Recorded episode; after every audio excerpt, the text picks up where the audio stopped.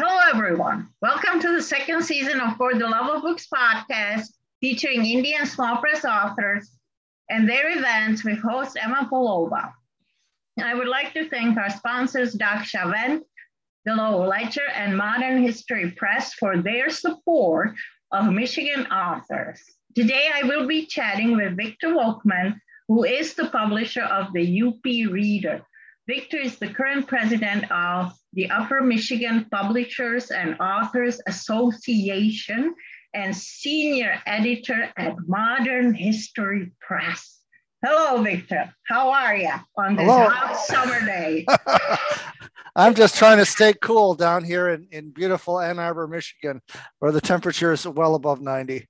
Yep, it's hot in West Michigan too.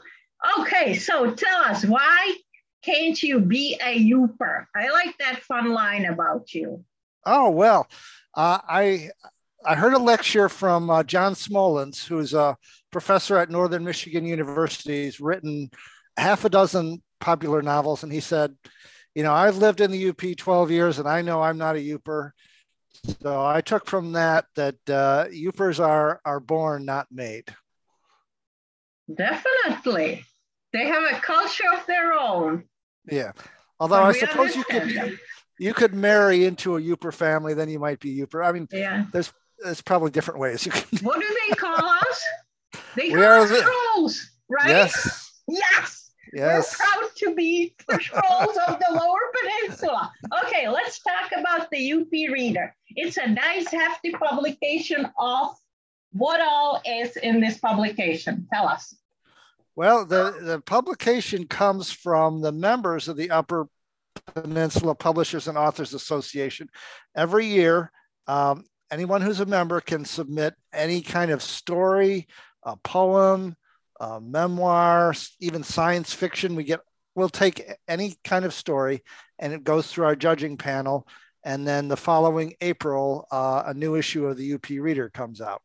So we have typically between 30 and 50 contributing writers from uh, all over the UP. And uh, it's a really unique perspective on a unique land. It definitely is. What were some of the early challenges in pulling this off, this uh, huge publication? And at first I thought it was only a magazine. And yeah, you we, said that it's bigger. We get that a lot because of the large format. Librarians sometimes mistake it for a magazine. And since it's an annual, it sort of has a periodical feel to it. Uh, but the first issue was rather small. I think it was well, probably about half the size of the uh, UP Reader number six, which you're holding. And uh, mm-hmm. it was all the brainchild of, of Michael Classen, who's uh, a UP author and historian uh, for 35 years. And he said, you know, we have great writers in our membership and across the UP. Why don't we have an annual anthology? and uh, Tyler Tichelaar, who was the president at the time, uh, green lighted it. And I said, well, um, I'll take it on. I'll publish it and I can arrange it so that the, the YUPA, the nonprofit, doesn't have any costs. So the, the, the organization will only benefit from the royalties and it'll be a net win for everyone. And that was six years ago. and, and six volumes ago. Wow. So the, what, go ahead. One of my favorite things we started with volume two is the inclusion of the Dandelion Cottage Award winners. Now, these are kids from across the UP, grades five through 12, and they submit their stories, mm-hmm. and their mm-hmm. stories are, are uh, graded by a separate jury, and they have uh, first, second, third prizes. Uh, they get cash prizes and they get their work published in the UP Reader right along the side the adults. So they get you know equal opportunity, and uh, and the, the first place winner gets uh, a traveling trophy for the school, kind of like the Stanley Cup of writing. and it's, it's just it's a lot of fun. The kids really love it, and we're we're making the next generation of writers. It may be the most important thing that we do. Oh yeah, I agree. So, what is the main purpose of this publication? it's kind of expose it, two levels, like the that the people who live in the UP, uh, that there are great writers, and then they can participate, and it's also for people outside the UP to expose them to the UP culture and traditions and language and stuff. And you know, we hear from uh, people who you know who were maybe born in the UP and have been gone for 10, 20, 30 years, and they discover UP Reader, and then it brings them right back home. So, you know, it's got sort of an internal mission within the UP and an external mission uh-huh. to to show uh, show us off to the world. And we do it, uh, you know, in paperback, in hardcover. We have all the ebook formats covered anywhere you can buy ebooks. And starting two years ago, we have audiobooks. So uh, wherever you are, whatever your lifestyle, there's a UP reader for you. What do you feel you did right with this publication? Uh, I'm happy about how inclusive it is. Uh, mm-hmm. We're able to accept upwards of 90% of the writing that comes in. So, mm-hmm. really, it gives people who might have to fight really hard to get in print. There aren't a lot of uh, periodicals or anthologies going around the UP. So, mm-hmm. unless besides the Marquette Monthly, which is difficult to get into, uh, we provide an, an, opportunity, sort of a training wheels, if you will, for, for young writers and, and to encourage them to go on to bigger projects because we have a 5,000 word limit. Uh, the other thing I feel you know we did right, we we work hard to keep the the price of the publication reasonable because we know you know economic conditions are tough in the UP. They always have been.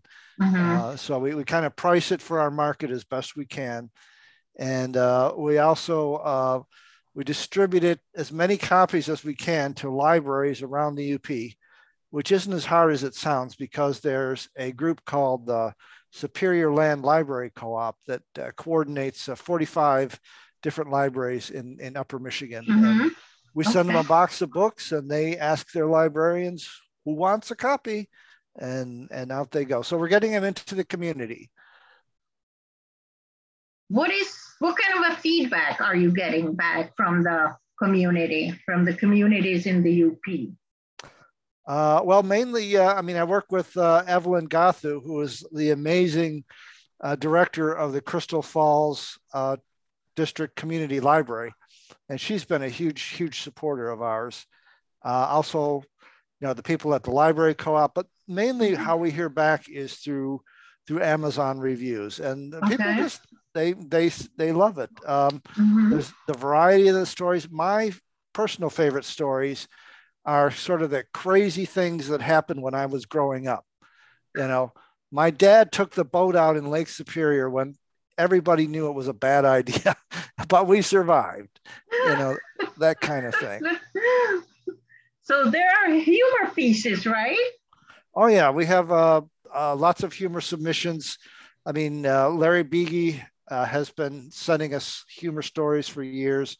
And uh, some of them, the genres are kind of hard to classify, but uh, mm-hmm. we definitely get a lot of humor, a lot of personal stories, and just interesting contemporary fiction. Yeah. What would you have done differently and why? Oh, good question. Um, differently. Well, you know, although I like the large format of the book because it's it's we can pack a lot of stuff in it and mm-hmm. it helps mm-hmm. keep the the cost of the book down. Yeah. But uh, we find it hard to get shelf space in a library because yeah. the oversized books kind of go to a ghetto, you know, mm-hmm. because they're not as easily shelved. And right. sometimes bookstores mistake us for a magazine. So, you know, maybe I would have gone for mm-hmm. a conventional sort of six by nine trim, but we would have probably had to cut maybe 20 or 30% of our writers, uh, you know, because a 200 page book in six by nine can only hold 60,000 words, right? And mm-hmm. then and we're up around uh, this 90,000 words. So oh, okay. Everything has trade-offs. That's the yeah. nature of this business. Yep. So what have you learned about yourself on this incredible UP reader journey? Well, there's an old aphorism that says, if you want something done, give it to a busy person. All right. I was already a busy person. I didn't I didn't need another project, but uh, it really has brought me closer to uh, a lot of writers. And in fact, I mean, I never intended to do this, right? But I'm a publisher, and then some of the writers have approached me about their novel length works as a result. So it's helped me uh, really build a relationship with writers in the UP that I wouldn't have otherwise. Excellent. And if I'm going to be the president of the, the UP Publishers and Authors Association, it sure would make my job easier if I was on speaking terms with some of the writers. Yeah. so, what is next for the UP Reader and for the Authors Association? Uh, well, uh, the highlight of the Authors Association is always our uh, spring conference that happens the first Saturday in, in June in, in Marquette. Uh, we just polished off a great one. It was our first uh, post pandemic conference, and, and people just raved about it. Uh, the next one will be have featuring Marty Achatz, uh, who was a former UP poet laureate. He's a very famous poet in in mm-hmm. Marquette. So that'll be a, a great feature for for next summer. And uh, coming up in September, we have sort of our, our salute to the end of summer picnic, which is always the first Saturday uh, after uh, Labor Day in, in Marquette. It'll be a, a fun time for everyone there. And uh, basically, we're, we just keep our, we keep our programs running. We'll be accepting submissions for UP Reader number seven, Lucky Seven uh, all the way up until November 15th, uh, 2022. That's the current year, I hope. Mm-hmm. And, uh, and we'll start the judging process. I'm going to be one of the judges, judges? one of the judges for the next one. So I, will get to read everything uh, before it comes out. And uh, it's a lot of fun. Um, whether you write poems or short stories or we even take photographic submissions, although usually if there's a story to go with them. Okay, would you like to read to us, Victor? Like about three minutes because we're limited on time. We started a little bit late. Sure, that's fine. This is kind of a deeply personal. I'm reading from uh, page eight here of the UP Reader, Volume Six. Uh, the story is called The Freshman, and it's a look back at my life 40 years ago. Mm-hmm. It's kind of frightening, but here we go. Wow. All right. Yes. September 3rd, 1982. I arrived as a newly minted freshman at Michigan Technological University in Houghton at the tender age of 18 years, three months, and two days. My love affair with the UP began about four years earlier when I had attended a week long summer camp at MTU for teenagers, known as the Summer Youth Program. It was the same year I had learned the basics of computer programming in the eighth grade. Although we lived in the suburbs of Detroit, our family was staying with friends in northern Michigan, so it was only another five hours from thereabouts to Houghton. I remember the campus was nearly deserted, except for us teenagers and the instructors, often high school teachers from the local area supplementing their summer income. We were all in the smallest, coziest of dorms, Douglas Houghton Hall, built in 1939 with the traditional communal bathrooms and a dining hall furnished in ancient hardwoods. I immersed myself in learning the Fortran and computer language and writing programs on the IBM key punches in the basement of the Electrical Engineering Resource Center, a building where I would years later spend many hours in pursuit of a degree in computer science. It was the time of my life, freedom to learn and a small modicum of independence. It was heady stuff. The next 12 months, I started a very small paper route with the goal of earning enough to cover next year's week long uh, summer youth program, which for tuition, room, and board, which I think was in the neighborhood of $250 back then. The second summer, a week in July 1978, was just as glorious as I got to learn the basics of machine language, this time on microcomputers the size of an adding machine instead of the school's massive mainframe. I had no trouble hanging out with the other kids and even made a friend for a week. I remember the RA chiding me for spending too much time reading textbooks in my room. Anyway, my fate was sealed by then. I would attend MTU and earn my degree in computer science. Everything I did for the next four years was in service of that goal. Being a kid from a working class family in a rich person's suburb, it was always clear in high school who had money and who didn't. Those who didn't seemed to have no chance whatsoever with winning a girlfriend. So I can say without reservation that I never even tried to strike up a conversation. I liked my crushes to be silent and therefore immune from rejection. I moved through the school with nary a ripple, as the lack of photos in the yearbooks will attest. I only applied to one school, MTU, despite a flurry of letters from other institutions in the Midwest after my PSAT, SAT, and ACT were all said and done. In those days, there was neither online applications nor any kind of master application that could be transmitted to dozens of institutions with a single mouse click. In fact, mice were still years away, much less an internet. Also, I don't remember ever having a conversation with my parents about what schools they could afford. We never talked about money, period. So I figured a state school was the way to go. Anyway, the Ivy League was incomprehensible to me. And then there was the money thing. So that nine or 10 page application was sent along with transcripts, and eventual, eventually the acceptance letter came. I think that's a good place to end. Yep. Very interesting. You remind me of my own career.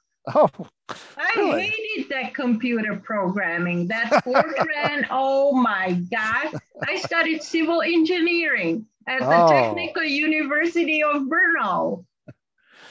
So you just had to do like a couple semesters. No, I have a degree in civil stuff. engineering. I mean, the, the, the, computer programming was just one or oh, two. yeah, semesters. just for credit, yeah. but anyways, would you like to announce the details of your book giveaway of the UP Reader? Sure. Uh, the first person who sends an email to me, uh, Victor, V-I-C-T-O-R, at lhpress.com, that's L as in Larry, H as in hotel, P-R-E-S-S.com, with the subject line, uh, UP Reader giveaway will receive an autographed copy by me personally of UP Reader issue number six. Excellent. And now parting shots. You go first, Victor. You're my guest. Oh, uh, what do you love most about the UP? Me? Yeah. I love the lakes definitely the lakes that UP is surrounded by Lake Superior and all the other. I love the lakes. That's what I like about cool. UP. You? How about what do you like about UP? It's the sense of community. You can't get that down here. I tried to join a Southeastern Michigan Writers Association, complete disaster. I tried to start my own writing group, complete disaster. But in the UP, you know, people are used to helping each other, and everyone. Our conference works so well because everyone uh, does their part, and it, it's just just amazing. Uh, later in the book, in the story I didn't get to, I talk about breaking down on, on US 2 at 3 a.m. Oh, in, yeah. At the end of December. And I don't know, I thought we were going to die. You know, I, I mean, we're 40 miles walk to the next town, no mm-hmm. cell phones. Nothing and then up comes this guy in a big pickup truck. He pulls up, connects the winch, winches us out in, I don't know, 90 seconds. I was gobsmacked. You know, I, I got out my wallet and I said, Here, here's everything I have $15. Thanks so much. That kind of stuff just happens every day. That's amazing. But they have to be that close knit yes. in order to survive. Exactly. It, could, it, it's it's a survival thing, but it's it's beautiful. It works. It oh, I love Upper Peninsula. All right, my parting shots. Buy indie, read indie, and write indie. Why not ex- explore small presses like Modern History Press to tell your story? Read your local newspaper for inspiration. Support your local Michigan authors. Keep your fingers on the keyboard and your butt in the chair. Thank you for listening. Goodbye. Goodbye.